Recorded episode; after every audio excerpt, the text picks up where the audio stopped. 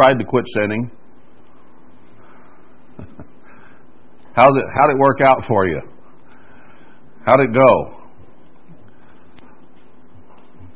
It's a very, very difficult thing to do is to try to put sin out. And in fact, mankind has had very little success in that from Adam and Eve on down until today and into the near future, where mankind has been basically lost in sin.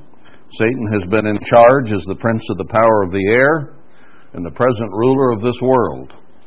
That's why we are told that our our battle is a spiritual battle to try to overcome Satan and the world and the nature that we have within us a nature of rebellion, of deception, and where our best righteous effort is filthy rags before God. All our righteousnesses. So it is a horrendous task to try to put sin out of our lives. And yet, last night, during the Passover service, God forgave our sins. He put them out of our life. He did it very quickly and seemingly quite easily. So that last night when we got done, we were clean before God because the blood of Christ washes sin away. Now, it seemed it only took an hour for Passover, that it didn't take that long to do. but we have to realize that an awful lot of planning went into what happened last night. Long before the earth was ever even formed, the Father and He who became the Son discussed making mankind and making them in their image and to eventually include them as part of their family. And they knew, and I think this planning went on after Satan's rebellion, they knew what obstacles would be in the way of mankind joining God in his family. So they determined, even before the earth, the creation was made here, maybe the earth was here, but it had been in without form and void for some time, but long before they recreated life upon this earth. They said that Christ would have to come to the earth and die in order for man to be saved from his sin. So it's a pretty arduous thing to get rid of sin. And all of Satan's rebellion, all of the demon's attitudes, all of man's sin would have to be overcome before we could be part of the kingdom of God. So they formed a very, very explicit plan. They thought of all the ins and the outs of what would have to occur. They set up a timeline whereby all this would occur, and it was a 7,000 year timeline. Each day of creation as a thousand years with a day of peace and rest at the end, the last thousand years. Under that was tacked the great white throne judgment, which is still dealing with people from the first 6,000, 7,000 years. So it really is a part of that. So the entire plan really is 7,000 years with some time left over to deal with some of those from that 7,000 year time span. Now, there were a few people down through history who did truly try to obey God and were righteous to some degree through His direction, through His help, through His trials and troubles He put them through, the blessings He gave them. There were very, very few of them when you consider the multiple billions of people who've lived since Adam and how few are mentioned in the book of Hebrews as having been righteous and who will be a part of the kingdom of God. So a very, very low percentage, 0.001 what ever. Uh, and then it went up just a little bit in the early New Testament church There were, was a very fast conversion rate there at, on Acts, in Acts 2, and 3,000 and 5,000 added, and I don't know how long that went on, but there was a pretty good size amount of people who did repent and were baptized. And it wasn't long after that that the falling away began. And the people gave up what they had learned. And then there came to be enemies in the church of the apostles, and so on as time went on. And by about 70 years later, around 100 AD, about the time of John the Apostle's death, the church had disappeared. There was hardly anything left of it, and nothing notable that the historians even talk about. There may have been a few individuals still trying to keep the Sabbath, the holy days, the basics, who knows? Because God said it would not die out, so maybe there were a few names. Even down through the Middle Ages, we've tried to trace, and it's hard to find. We, find, we have some suspects of people who might have been true Christians. Uh, and there are some suspects, even of those who colonized America, who were keeping the Sabbath and the holy days. So it has been a very, very dismal record that we as human beings have uh, put forth. I covered that some a couple of weeks ago in, in the, a sermon. But here we are, having been forgiven, having been cleansed by the blood of Christ retaking those symbols of the bread and the wine for our physical healing and our spiritual healing.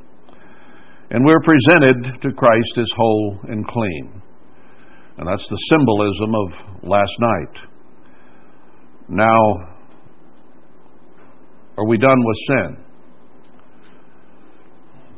This day, the first day of unleavened bread, and the next six along with it, represent a time in which we are to be putting sin out of our lives. Now, that means then that even though forgiveness may be offered for our sins, we still have a sinful nature. We still have a mind that goes there. Uh, whether it's outright moral uh, flagrancy or whether it's simply self centeredness and self righteousness and, and all those things that we don't detect necessarily, but that are part of us in our utter selfishness that we have. So every year we have the Passover, and then we have seven days of putting sin out of our lives. We put out leavening as a symbol of that because puffed up simply represents the pride, the vanity, the ego of human beings that leads us to selfishness and sin and doing things against our neighbors simply because we want what we want.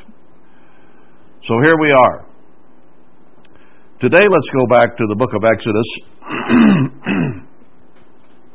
and having mentioned how arduous a task it is to come out of sin, let's see the history of the book of Exodus and what transpired there. Now, they had gone down into Egypt, or Mitzrayim in the Hebrew, uh, not that land of Egypt over in, in northern Africa, but the land of Mitzrayim here in this country where the promised land was and is. But they had gone down there because of famine in the land. Joseph had gone ahead of time had gone through an awful lot of difficulty, as we recounted in a sermon recently about Joseph and how he had gone to jail and he'd been falsely accused and all kinds of things, sold by his brothers, all kinds of things had happened to him. But God used him then not only to feed Mitzrayim, but to feed his father and his brothers and their families, 70 souls who came down into Mitzrayim for relief from famine. So God had set this whole thing up with Joseph way ahead of time. God does not do things right at the last second or without planning. he has very specific plans, even as they planned long before man was put on the earth, about what would occur They understood the exigencies of, of Satan and the demons in human nature. So, anyway, we picked the story up here in Exodus after Joseph has died and those who were with him. All his brothers and all that generation, verse 6, had died. So the children of Israel were fruitful, verse 7, and increased abundantly and multiplied and waxed exceeding mighty, and the land was filled with them. We know that when they came out, we'll see as we go along, that there were 600,000 men, not counting women and children, who came out when the Exodus occurred. So they went into Mitzrayim with 70 people, not including Joseph, who was already there. So 71. And out of that, several million had increased. So that's where we enter this, is where they began to increase and multiply. And a new king rose up who didn't know Joseph. he looked around and he said, Man, there's getting to be a lot of those people. What are we going to do? He feared that if uh, they went to war, that their slaves, and they had become that, would side with whoever was trying to destroy them, and that would give them an awful lot of foot soldiers to war against them, which was really a legitimate concern. Uh, did he really expect those Israelites who were being mistreated to be on his side? Uh, no, but he represents Satan and the demons. He represents sin. We find throughout all the Bible that this Egypt, or this Mitzrayim as it is, is a type of sin. Uh, and they were ensconced deeply in sin. So they put heavier burdens on them in verse 11, and the more they afflicted them, the more they grew. they had troubles in the daytime, so they bred at night. And uh, the Mitzrayimites became grieved because of the children of Israel. Uh, it's kind of an odd situation, really. Uh, these are your slaves that are working for you and your servants, and yet uh, they bug you uh, because you're afraid of them and the actual numbers that they had come to have. So they made them serve with rigor, made their lives hard in verse 18, 13, and their lives bitter with hard bondage. So this had become not a soft yoke, but a, an iron yoke upon them as they were made to serve very hard. They were making mortar and bricks and laying bricks and all manner of service in the field and they were put in very extreme conditions, probably working long hours, uh, very hard work. And not only that, verse 15, the king of Mitzrayim spoke to the Hebrew midwives, and uh, he said, If there's a son that is born, kill it. If it's a daughter, let it live. That was not abortion per se, but very close to it. Uh, in one sense, perhaps even worse, because they were born as babies and then they were to be killed right there on the spot. Is what's occurring in this country really that strange? I think we're going to see before we're done with this series of sermons that all that was done back here was a precursor and a type for today that it's not just ancient history, but it's about today. And we'll see that as we go along and, and uh, look at some other scriptures. I don't want to get into that and make all those parallels right now. I want to go through this story, and then later on, we'll see how it ties in with today. Anyway, the midwives feared God and did not as the king of uh, Mitzrayim commanded them, but saved the men children alive. Now we're going to see as we go through the story that they essentially, the Israelites, had forgotten God. They didn't know who He was, but they had some consciousness of a God and knew some right from wrong. That murdering babies was not God, and however they thought of Him, it was not His will. we have that similar in our country today where people don't know God, but they acknowledge the name of God. They call themselves Christian, but don't have a clue what one is. Uh, that's what we're dealing with, and I think that's pretty much what was happening back then.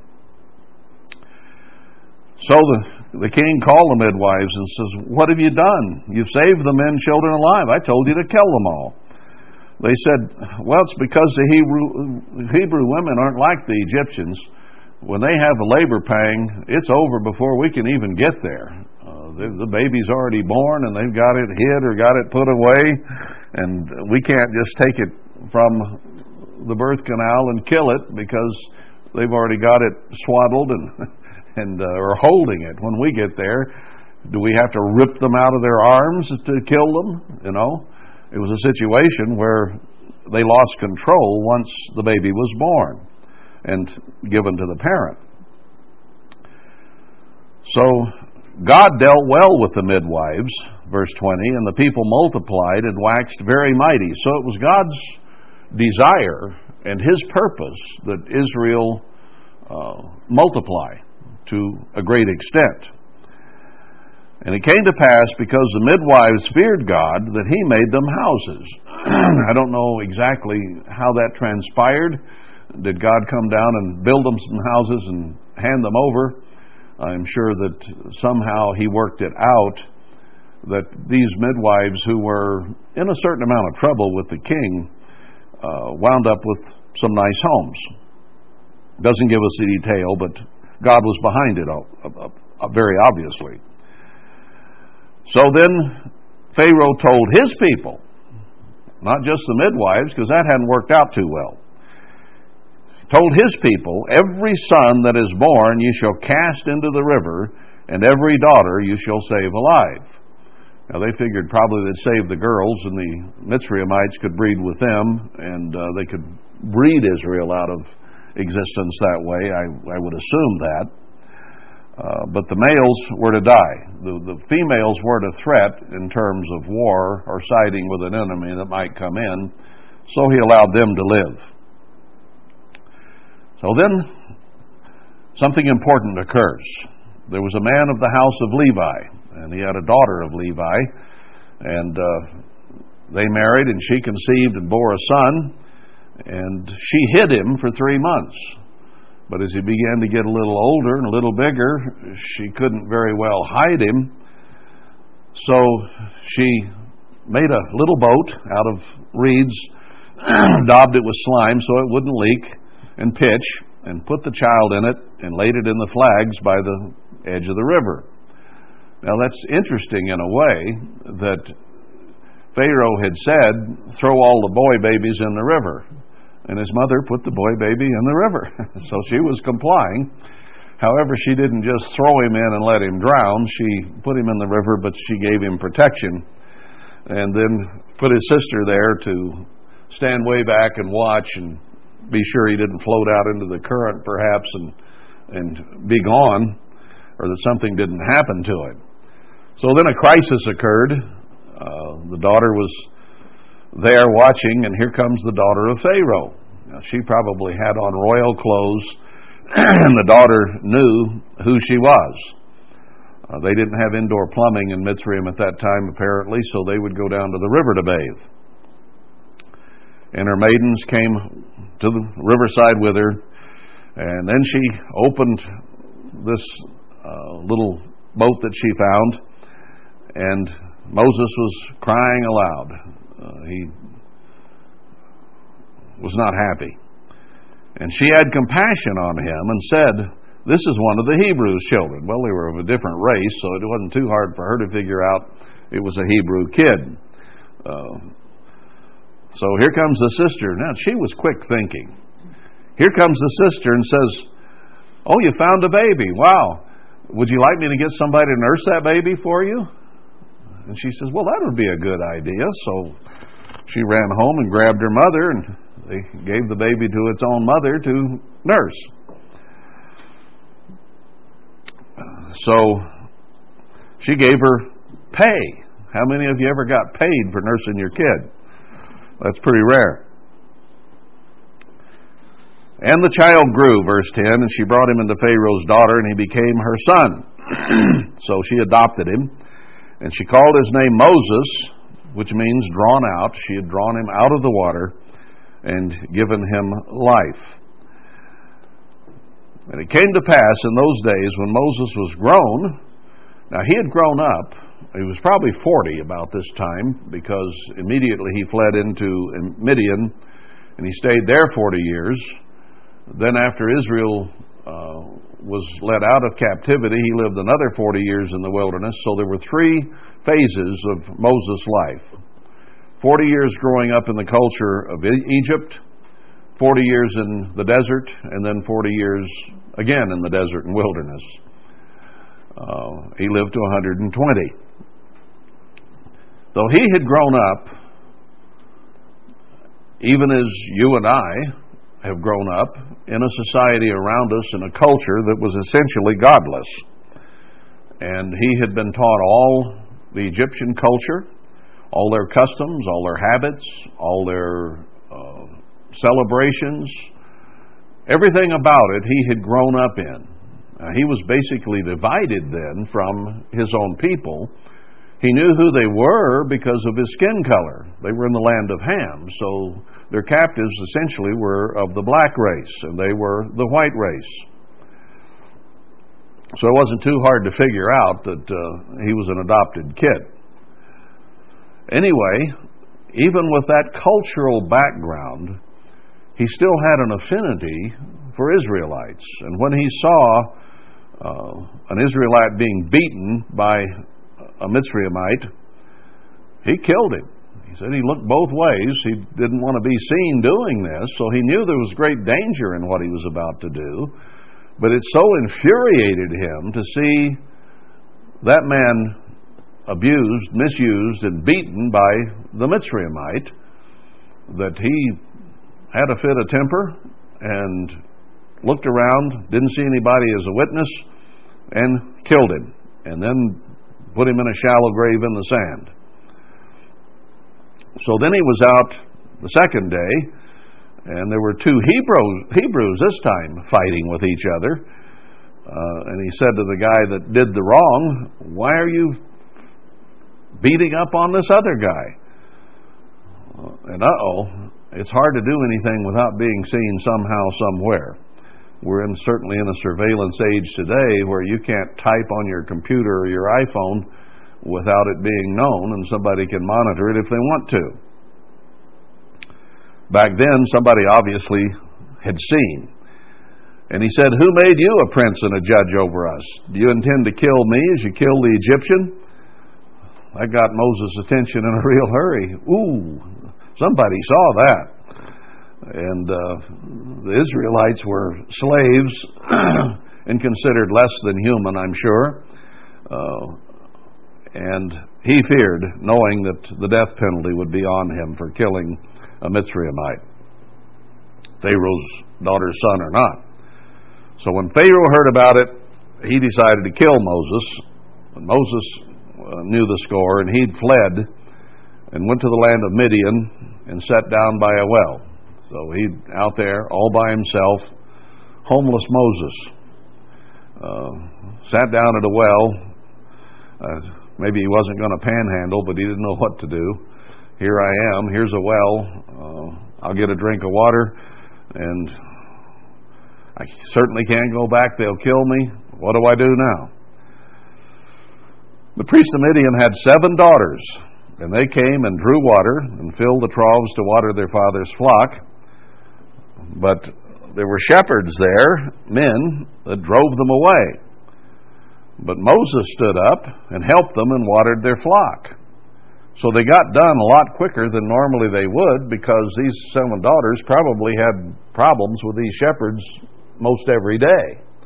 And they had to wait until everybody else got done watering so that they could. Seven daughters, very interesting, isn't it?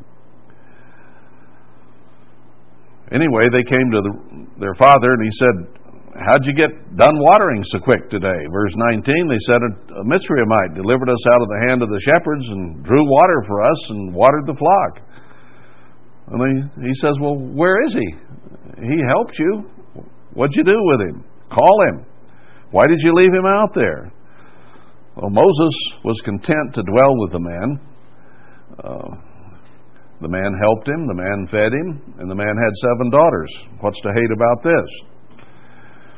So he was content, and he was given Zipporah as his wife of the seven daughters. Christ will choose one of the seven. We got the story of the seven virgins, don't we? So then he had a son called Gershom. Uh, and then the king died, and Israel sighed, verse 23, by reason of the bondage. And they cried, and their cry came up to God by reason of the bondage. Now, they did not necessarily sigh and cry to God, they didn't know God. But they sighed and cried.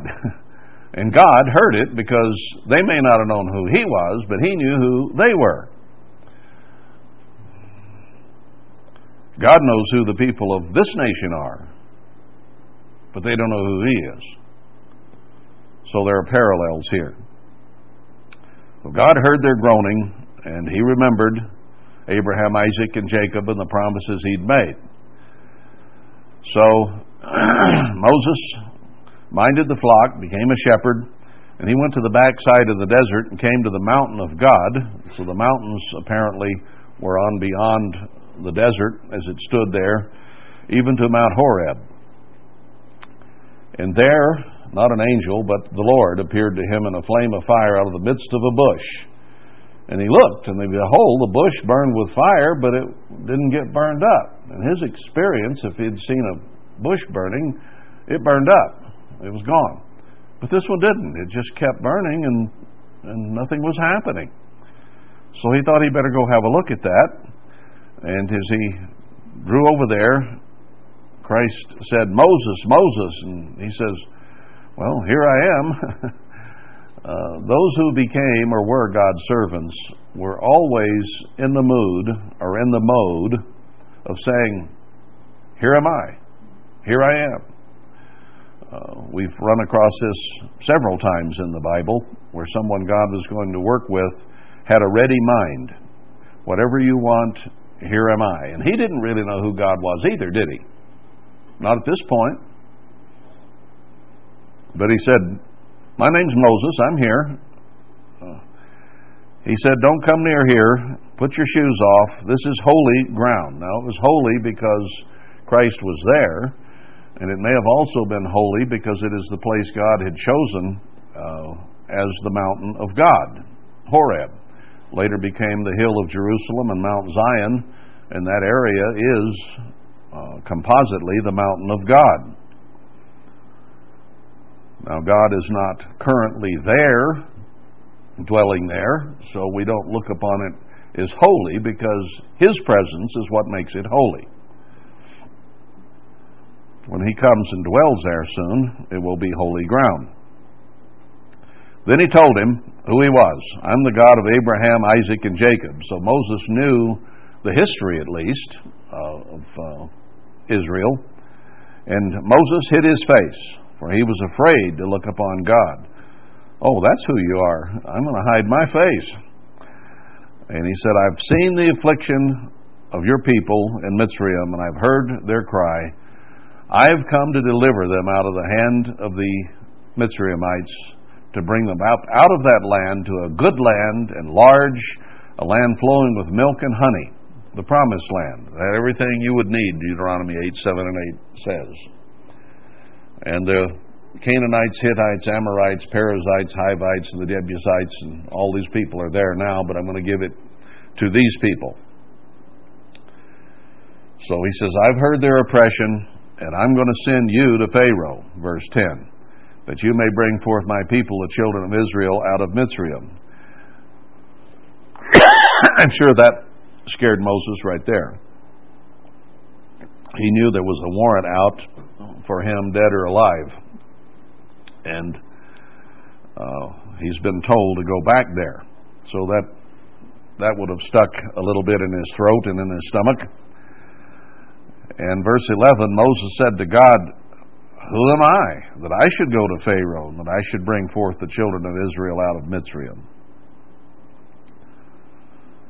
Well, he was kind of glossing over his background that God had miraculously saved him and had trained him so that he knew the ways and the habits and the culture of Mitzrayim and would have some knowledge of how to handle whatever it was that he was going to go do. He had been trained for the job. And then God said, I'm going to be with you. This will be a token that I've sent you. Uh, you will serve God on this mountain. This is where your people are going to come. And at that point, Moses was scheduled to be there too. But some events transpired which caused that not quite to happen that way. But his people would serve there on that mountain. Anyway, Moses said to God, Behold, when I come to the children of Israel and say to them, The God of your fathers has sent me to you, and they shall say to me, What is his name? What shall I say? He didn't even know God's name at this point. He knew Israel's history to some degree, but he didn't know who God was. And uh, he was going to go tell them, God sent me. How does that work? You go to people today and you tell them, God has revealed His truth to me, and I'm going to tell you His truth. And uh, this is this is what you need to know about God and about His Sabbath and about His ways.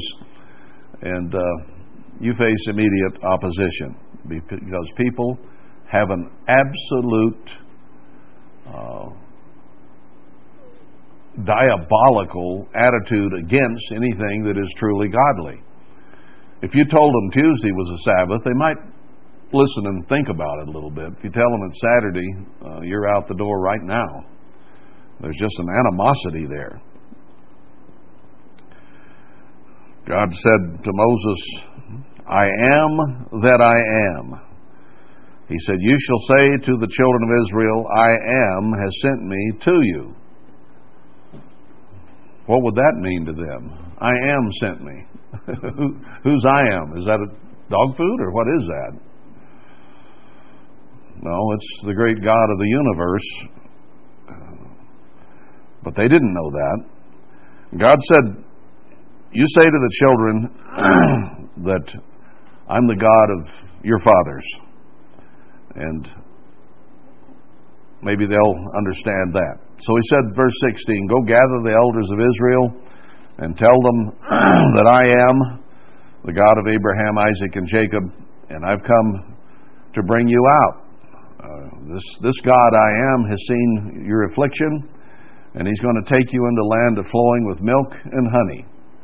I had an experience, I guess, similar to this in a way over in Kenya a few years ago, where I don't know that they were really grasping the message because I was telling them this story about where the promised land is and how uh, God had originally had it here not in the Middle East. And I had translators there translating it so that they could understand.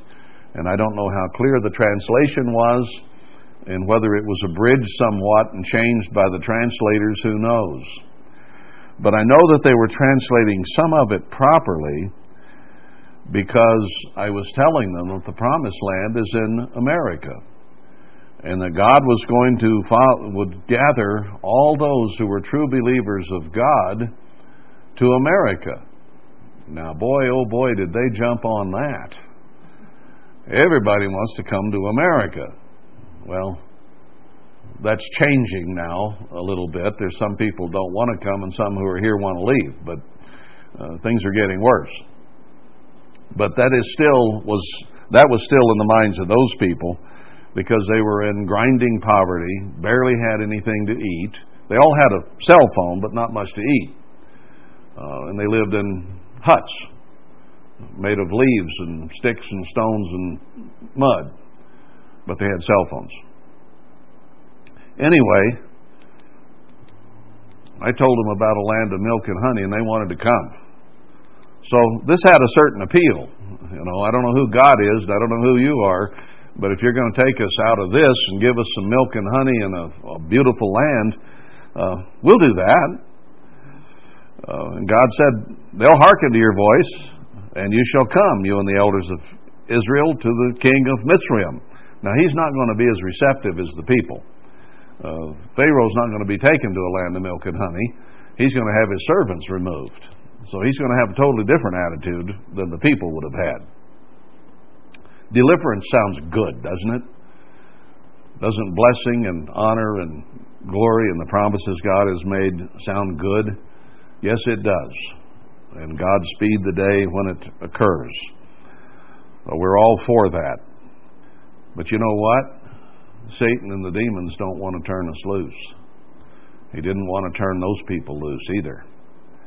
And that's why this whole story is in here, is for us to go back and read and understand that sin does not give up easily. That's why I started this with Have you ever tried to quit sinning? And uh, that's a loaded question, obviously, because it isn't easy to quit. So we'll see here that this was quite a task.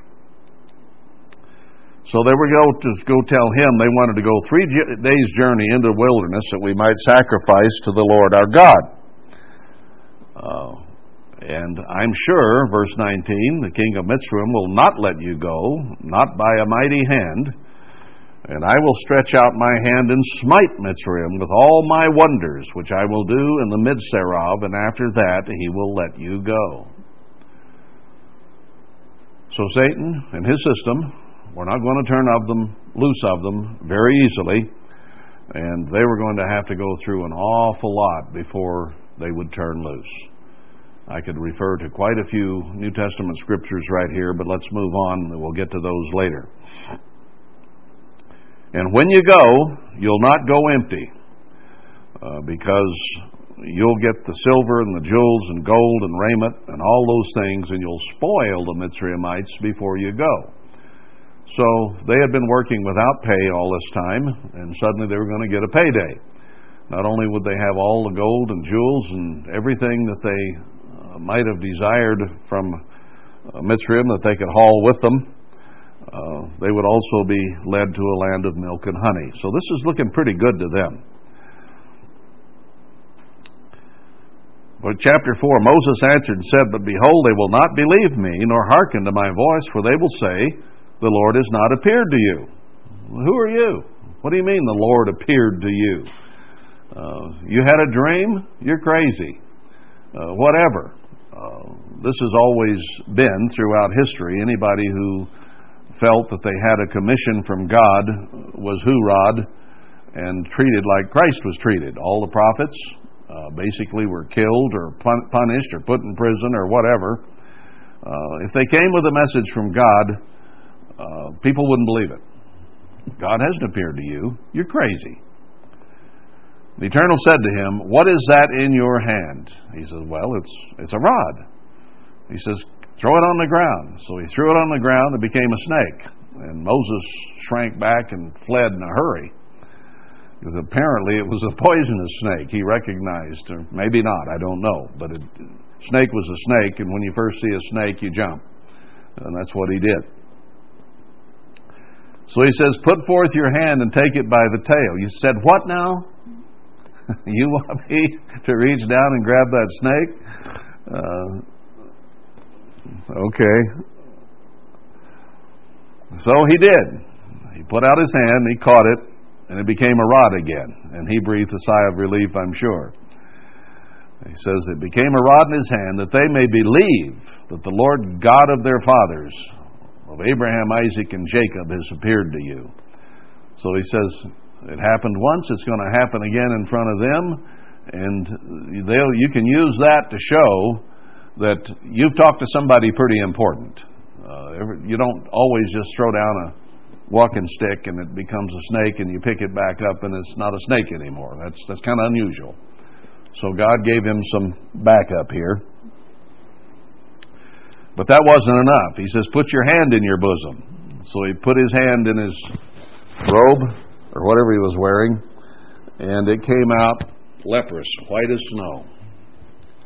Interesting, isn't it, that when Miriam and Aaron rebelled against Moses, that was the punishment God used was leprosy. Uh, they knew this story. You think Moses hadn't told them and didn't tell the Israelites about the snake and the leprous hand? So God set this thing up way ahead of time. So he put his hand back in on instruction, it just like the other flesh. This must have been pretty impressive to Moses. And if they said, if they don't believe you, they'll believe these signs. And if they don't believe the two signs, tell you what, you can pour some water out of the river on the ground, it'll turn into blood. God used that here to convince Moses and to convince Israel, and in a little while it would become one of the plagues that came upon Mitzrayim. And we'll see that that also is going to be used here in the end time. Anyway, verse 10 Moses said to the Lord, Oh, my Lord, I'm not eloquent. Uh, he's, he's getting kind of cold feet here. Uh, he kind of knows what he's going up against, going back against Mitzrayim and the Pharaoh. And he also had his misgivings about even facing his own people who knew he'd killed uh, the Egyptian. So he used the excuse of, well, I'm not eloquent. Uh, I'm, I'm slow of speech and of a slow tongue. Maybe he stuttered. He couldn't talk normally or something. And God said, Who made man's mouth? Uh, I've called you. I've seen you through 80 years now. Who makes the dumb or the deaf or the seeing or the blind? Have not I the eternal? Do we doubt God's promises here in the end time when He says the blind will see and the deaf will hear and the dumb will speak? God used that back here with Moses. Says, what do you mean you have a slow tongue? Didn't I make tongues? Uh, I can fix that. Didn't I fix that snake? Didn't I fix that hand that turned leprous? That's no excuse. Forget that. You know, we, we may not have all the abilities that we would like to have. As I said in the beginning, we, uh, we don't all play and sing like some choruses and some orchestras, so we'll listen to them sing about God because we don't have the capacities or the skill to make it worth listening to. Uh, we will someday, but we don't now. So God can fix things. Uh, but Moses still didn't quite buy it. He says, "Send whoever you'll send. Just just get somebody else, would you? I, I, I'm not up to this. I can't do this." then God got angry at Moses. Now Moses became God's friend. He became his servant and his friend. But right here, God wasn't he wasn't very happy. He said, "Okay, you got a brother Aaron the Levite. Uh, I know he speaks pretty well. He doesn't stutter and stammer and doesn't have a slow tongue. Uh, he's coming to meet you, and when he sees you, he'll be glad in his heart." Now, Moses didn't know Aaron was on his way to see him, but God did. God knows everything that's going on. You speak to him and put words in his mouth, and I will be with your mouth and with his mouth, and will teach you what you shall do. So he says, All right, you won't speak to the people then. And that's the way it was from then on. Uh, Moses would tell Aaron what to say, and then Aaron would say it. I imagine this became difficult and arduous for Moses over time. And I imagine he thought, man, I wish I hadn't done that. But he had, and he had to live with it.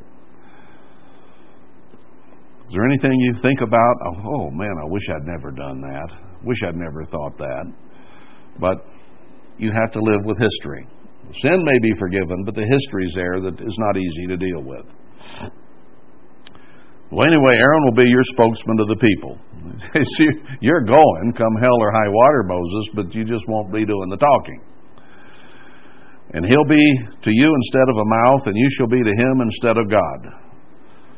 So God would not speak to Aaron, he'd speak to Moses, and Aaron was the translator, if you will, or the spokesman. Uh, and you'll take this rod in your hand, wherewith you shall do signs. So Moses would do signs and wonders with that rod. Uh, so Moses accepted it So he went to his father in law, Jethro, and said, uh, I, I need to go back to Egypt. I need to see my kin and my family and see if anybody's still alive, and uh, made some excuse of why he needed to leave and take his daughter, his, his wife, and Jethro's daughter, and so on. Jethro said, Okay, go in peace. So uh, he, he set about returning. And uh, God told him, All the men are dead which sought your life. So he says, You're not under a death warrant anymore. Uh, it's going to be safe for you to go. So that must have been a relief, too. Doesn't God take care of things? He took care of things. You don't have to worry about dying. Uh, all those guys that wanted you, they're gone. So he returned, put his wife and his sons on an ass. I assume they had each their own ass and they weren't all on the same one, but they can't haul much. But he returned to Mitzrayim, and he took the rod of God in his hand. And God told him, See that you do all these wonders before Pharaoh, which I've put in your hand, but I will harden his heart that he won't let the people go. So even though they were going to get out of there, it was not going to be easy. So the first time that Pharaoh was entreated wasn't going to happen. And it says, I'll harden his heart. Somebody gave a sermon sermonette years ago, I remember in college actually, that used the Hebrew to show that Pharaoh hardened his own heart. I haven't looked into that, but it may be the case. Why would God harden his heart? Pharaoh would harden his own heart. Uh, but nonetheless, God used that situation, no matter who hardened his heart, the heart got hardened. And Pharaoh wasn't about to turn them loose. So he said, Say to Pharaoh, Thus says the Eternal, Israel is my son, even my firstborn. And I say to you, Let my son go, that he may serve me. And if you refuse to let him go, I will slay your son, even your firstborn.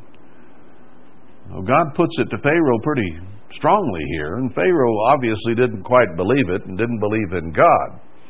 Now, this was eventually to actually occur, and God told Pharaoh about it way ahead of time. God has told Satan what his fate's going to be. And he's told us way ahead of time a lot of things that are about to happen. And we need to believe God. Pharaoh didn't. And ultimately, he lost his firstborn son because he didn't believe we better believe God. Uh, and it came to pass by the way in the inn, they were staying at a hotel, motel, whatever. Didn't have motels then, didn't have motors, but uh, they put their ass in the in the manger, I guess. The Lord met him and sought to kill him. It's a little unclear here, but uh, Zipporah, the mother, took a sharp son stone and cut off the foreskin of her son and threw it at Moses' feet and said, You're a bloody husband to me.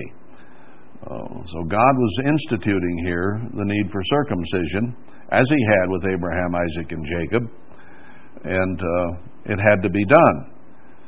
So it may be that God was going to kill Moses' son or kill Moses uh, if the circumcision wasn't done. In other words, if you're going to be Israelites, you've got to be Israelites. You got to have works. You can't just say I'm an Israelite and it mean anything. Doers of the law, not just hearers. Anyway, Moses told Aaron, verse 28, all the words that God had sent him and all the signs which he had commanded him. So he told him the whole story. Hey, Aaron, this is it, and uh, you're now my broadcaster.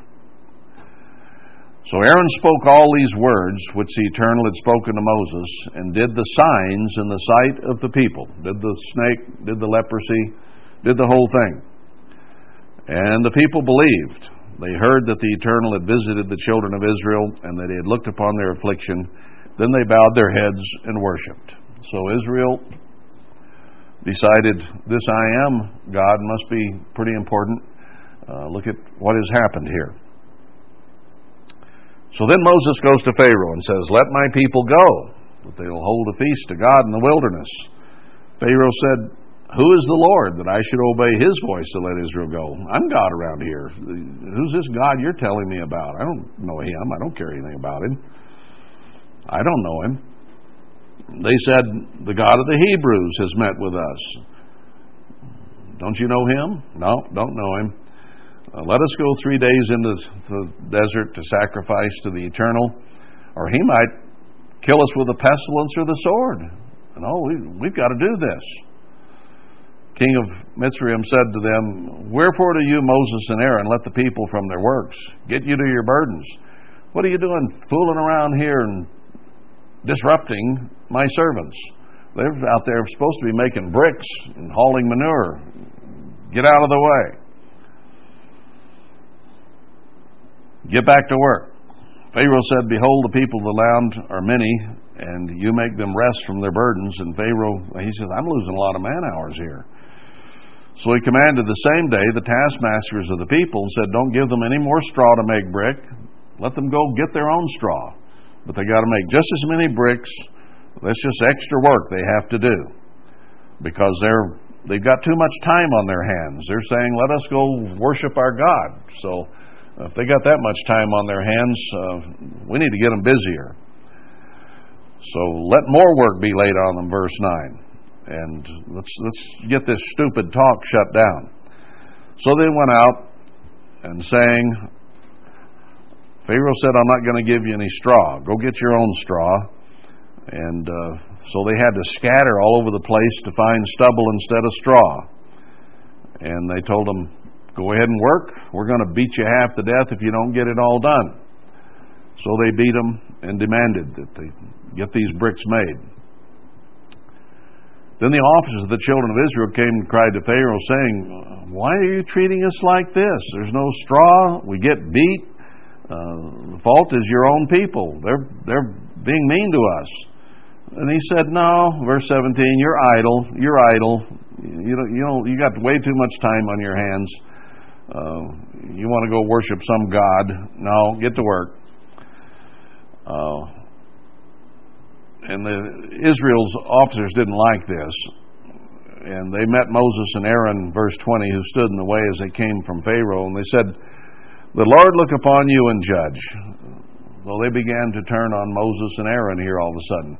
God be your judge. Look what's happened. You've made our Savior to be abhorred in the eyes of Pharaoh and in the eyes of the servants to put a sword in their hand to slay us. Everything you've done since you've been here is turned against us. What kind of leaders are you? Israel murmuring against Moses started pretty early, didn't it? Didn't take long. As soon as they met their first obstacle in getting out of Mitzrayim and going to a land of milk and honey, they rebelled and murmured. They've treated us so mean. Is this why we're here. Moses returned to God and said, Lord, wherefore have you done so evil and treated this people? Why have you sent me? Even he began to question. They threw rocks at him, and then he threw a few rocks at God. You know, you sent me here to take them out, and I'm here, and I asked for them to go, and it isn't happening, and they're getting beat, and they're blaming me. Why did you send me here? For since I came to Pharaoh to speak in your name, he's done evil to this people, neither have you delivered your people at all. So they looked upon him as a false prophet, and he even looked upon himself as a false prophet, and he looked upon God as not keeping his word. Has anything changed in mankind since the beginning or since this? No. Anybody God sends uh, nobody likes him. That's just the way it always is. And Moses didn't even like himself, and to get him to the point, he didn't even really like God. But he had some answers. He had some lessons to learn too. So here we go to verse chapter six. The Lord said to Moses, "Now shall you see what I will do to Pharaoh." He says, "All right, you're here murmuring and grousing at me." Uh, I haven't not done it, or I'm, it isn't that I'm not going to do it, it just hasn't all happened yet. So here we sit, We've been brought out of the cities and into the wilderness to prepare a place, and we've sat here for quite a while, and some begin to murmur and gripe and complain and say, This isn't going to happen. What has changed? God's going to do it. God's still going to do it. He promised He would. But it's in His time and His way. And it doesn't do us a bit of good to gripe and complain or quit or whatever. You're going to see what I'll do to Pharaoh. For with a strong hand shall he let them go, and with a strong hand shall he drive them out of his land. It says he's not only going to let you go, he's going to drive you out. And that doesn't mean in a Cadillac. It means forcibly drive you out. God spoke to Moses and said to him, I am the eternal. He says, Moses, did you, did you forget something? I told you who I am. and now you're beginning to question me. He said, I am. Get that? Understand? I appeared to Abraham, Isaac, and Jacob by the name of God Almighty, but my name, Jehovah, was I not known to them. So he used a different name here, Jehovah.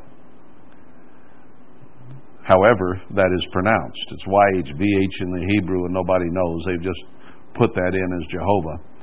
But he is I am.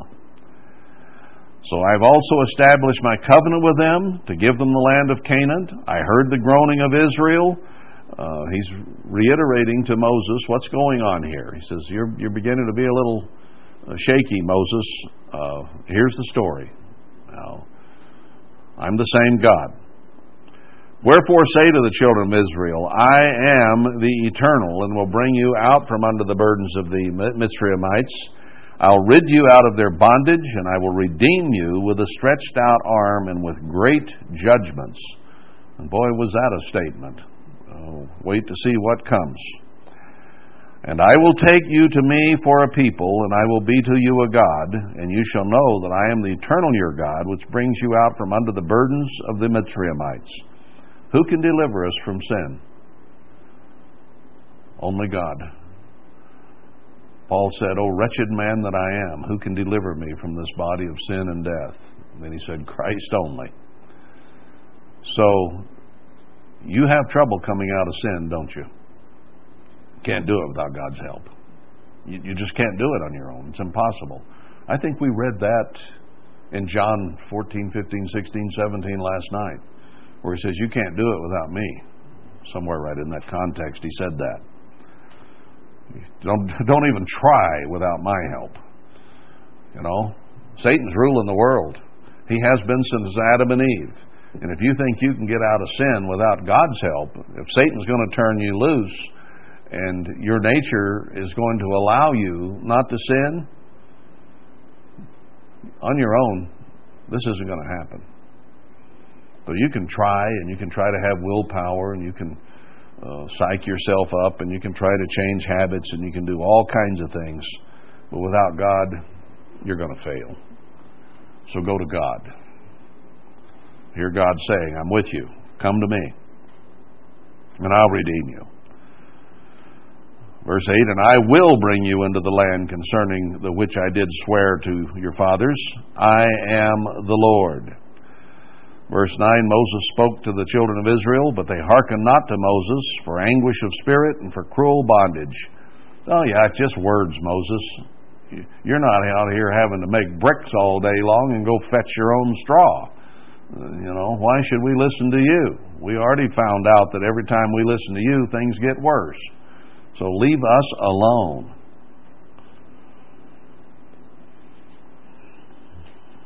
Kind of an uphill battle trying to get people to change, isn't it? Trying to get them to do what God wants done. And doesn't it seem tough living this Christian life? We say, All right, God, I'll obey you and I expect blessings. And then you get trial, trouble, and tribulation, which He also promised. He promises blessing, but He also promises it won't come easy. So we are today reliving these words, these circumstances. God has said He's going to lead us out, He's going to get us away from Satan and sin, and uh, we have trouble with that. So Moses was told again, verse 11, Go speak to Pharaoh and uh, ask him to let you go. And Moses said, Behold, the children of Israel won't even listen to me. They're not going to go. What, what good is it going to do to go ask Pharaoh to let them go? Because they're sitting on their haunches now and they won't even follow me if I lead out of here. How will Pharaoh listen to me if the people that I'm, that I'm supposed to deliver won't even listen? I have uncircumcised lips. I, I can't even speak right. The Lord, the Lord spoke to Moses and to Aaron and gave them a charge to the children of Israel and to bring them out. And then it goes through and names who all they were, and I don't think that's important to the story here today. It's important or it wouldn't be in here, but not for our purposes of, of understanding about sin and how easy it is to get out of it. and I say that sarcastically. anyway, verse 30 of chapter 6 Moses said before the eternal, I've got uncircumcised lips. How will Pharaoh hearken to me? So he's still making excuses. We're to learn from Moses, aren't we? Don't make excuses. Just do what God says. That's, that's it. Uh, we're to learn from Moses' good example, and we're to learn from Moses' problems too, so that we don't make the same mistakes he made. Anyway, chapter 7, the Lord said to Moses, I've made you a God to Pharaoh, and Aaron your brother shall be your prophet. He says, You're going to be just like a God before Pharaoh, and your prophet will be alongside you, and he'll speak the things that need to be said. And you better say everything I command you. And he'll tell it to Pharaoh. And I will harden Pharaoh's heart, verse 3, and multiply my signs and my wonders in the land of Mitzrayim. So God isn't going to make this easy on Pharaoh. He's not going to make it easy on his people. It's not going to be easy for anybody. We're facing the end times now, and it's not easy for anybody. Not going to be. We'll see that play out. He's not going to let you go. But I'll bring you out with great judgments, and the Egyptians shall know that I am the Lord. I can show you some scriptures in Isaiah and others where God is going to do some things to show people from the east to the west around the world that He is God. And it's not going to be fun and it's not going to be pretty. So, anyway, uh, verse 7 Moses was 80 and Aaron was 83. So they were old men uh, when they talked to Pharaoh. And God talked to them in verse 9. He says, When Pharaoh shall speak to you, saying, Show a miracle for you, then you shall say to Aaron, Take your rod and cast it before Pharaoh, and it shall become a serpent. So they went, and uh, Aaron cast it down, and it became a serpent. And Pharaoh called the wise men and the sorcerers. Now, the magicians of Egypt, verse 11, did in like manner with their enchantments. They turned rods into snakes. Do you think Satan and his demons can do miracles? Go back and read Revelation 13 sometime. There'll be great signs and lying wonders in the end time. So, just because a miracle occurs doesn't mean it's necessarily of God. You have to look at all the context and who is serving God and who isn't, who is obeying God and who is not. Because miracles and signs and wonders do not necessarily denote God's presence. Satan can do these things. Anyway, so they made not only one snake, but they made lots of snakes. And then rods, Aaron's rod swallowed up their rods, verse 12. And Pharaoh's heart was hardened because, hey, that was no big deal. My magicians did the same thing and had more snakes than you had. The Lord said to Moses, Pharaoh's heart is hardened. He refuses to let the people go. So that's pretty obvious.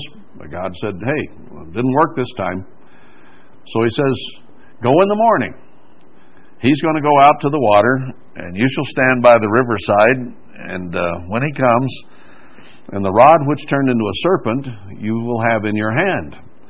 And you'll tell him, The Lord God of the Hebrews has sent me to you, saying, Let my people go, that they may serve me in the wilderness. And behold, you wouldn't listen to me. Verse 17 Thus says the Lord, In this you shall know that I am the Lord. I'll smite with the rod that is in my hand upon the waters which are in the river, and they shall be turned to blood. Fish will die, the river will stink, and there won't be anything for you to drink. So God said to Moses, Say to Aaron, Take your rod and stretch your hand, and the water turned to blood right there. The fish in the river died, went belly up, floated. The river stunk, and they couldn't drink the water. And there was blood throughout all the land of Egypt, not just in that one spot uh, where he stuck the rod in. But, verse 22, the magicians did the same thing wherever there was some fresh water still, they turned it into blood too. So here we're, you know, it's kind of a, what do they call it, a Mexican standoff? Nobody's winning this thing. And Pharaoh just turned around, went to his house. And uh, the Egyptians or Mitzrayimites dug around the river, and, and uh, water came into the holes they dug so they could drink. And they had seven days of the river really stinking. it doesn't take a carcass very long to stink. And a carcass in a river of blood, a fish carcass, well, we know how fish smell after three days. And if they're floating in blood, this, this gets pretty good. Uh, this, this, this, this, this is very noxious to your nostrils. Anyway, chapter 8, here comes number 2. The Lord spoke to Moses, Go to Pharaoh and say, Let my people go. And if they don't, smite all their borders with frogs. Well, frogs don't sound too bad. Everybody likes to hear a little croaker now and then. I'll smite all their borders with frogs, and the river shall bring forth frogs abundantly, which shall go in and come into your house and into your bedchamber and upon your bed and into the house of your servants and on the people and into your ovens and into your kneading troughs. That's a lot of frogs. And getting in bed and feeling wet, clammy, slimy frogs would not be good. Or pulling your food out of the oven as it cooked, and here's this curled up fried frog, baked frog. Frogs everywhere. So, they did it. Aaron stretched out his hand, and here came the frogs. Verse 7 The magicians did so with their enchantments. You think, don't have enough frogs? We'll make some more. And they did. And brought up frogs on the land of Mitzrayim. And Pharaoh called for Moses and Aaron and said, entreat the Lord that he may take the frogs from me and from my people, and I'll let them go. And, and you know, my magicians can make frogs too, but this is getting sort of difficult for me. I, am tired of frogs. Uh, take them away, and I'll let you go. And Moses said to Pharaoh, Glory over me. When shall I entreat for you and for your servants and for your people? When shall I do this? And he said, Tomorrow. And he said, Be it according to your word, that they may know that there is none like to the eternal our God. And the frogs will go away tomorrow, and they'll remain in the river only. There'll still be frogs, but they'll just be in the river. And they, Moses and Aaron went out and cried to the eternal because of the frogs. And God did according to the word of Moses, and the frogs died out of the houses, out of the villages, and out of the fields. And they gathered them together upon heaps, and the land really, really stunk. And Pharaoh saw that there was respite, so he hardened his heart. He said, Well, hey, the frogs are gone now. Uh, we got big stinking piles of them, but they're not in my bed. And they may have burned the stinking piles and gotten rid of that. So he says, All right, frogs are gone. Crisis over. Back to work. Verse 16, Lord said to Moses, Say to Aaron, Stretch out your rod again and smite the dust of the land, that it may become lice throughout all the land of Egypt. Now that's worse than frogs. Mm-hmm. A lot worse than frogs. Lice are little bitty bitty creatures, and they get all over you and they get in everything, and they bite and they pinch, and they're uncomfortable, and they feel funny when they crawl through your hair. And they did so. For Aaron stretched out his hand, and the dust of the earth became lice in man and in beast, and all the dust of the land became lice. That's a lot of lice. And the magicians did so with their enchantments to bring forth lice, but they could not. So there were lice upon man and upon beast. They finally found something the magicians couldn't do. They couldn't make lice. but to me, the story is here that it's not going to be entirely easy for God's people to get separated from sin. And some of the th- trouble that's coming in the world now, God's people are going to have to go through. Part of it. Not all of it, but some of it. Because the story is here that the Israelites had uh, blood, and they had frogs, and they had lice. So it's not going to be easy. And did this help the Israelites' attitude, I wonder? I doubt it seriously. Anyway, verse 19, the magician said to Pharaoh, This is the finger of God. Said, the devil ain't doing it for us. This must be the finger of God. This this is a different God than the ones we worship. I, I you know I don't know what's going on here. We can't make lies. Uh, and Pharaoh's heart was hardened, and he hearkened not to them, as the Eternal had said. so the Eternal said to Moses, Rise up early in the morning, let's go through this again, over and over and over. This this is not easy getting out of Mitzrayim, getting out of sin. And if they don't let them go this time, the flies are coming.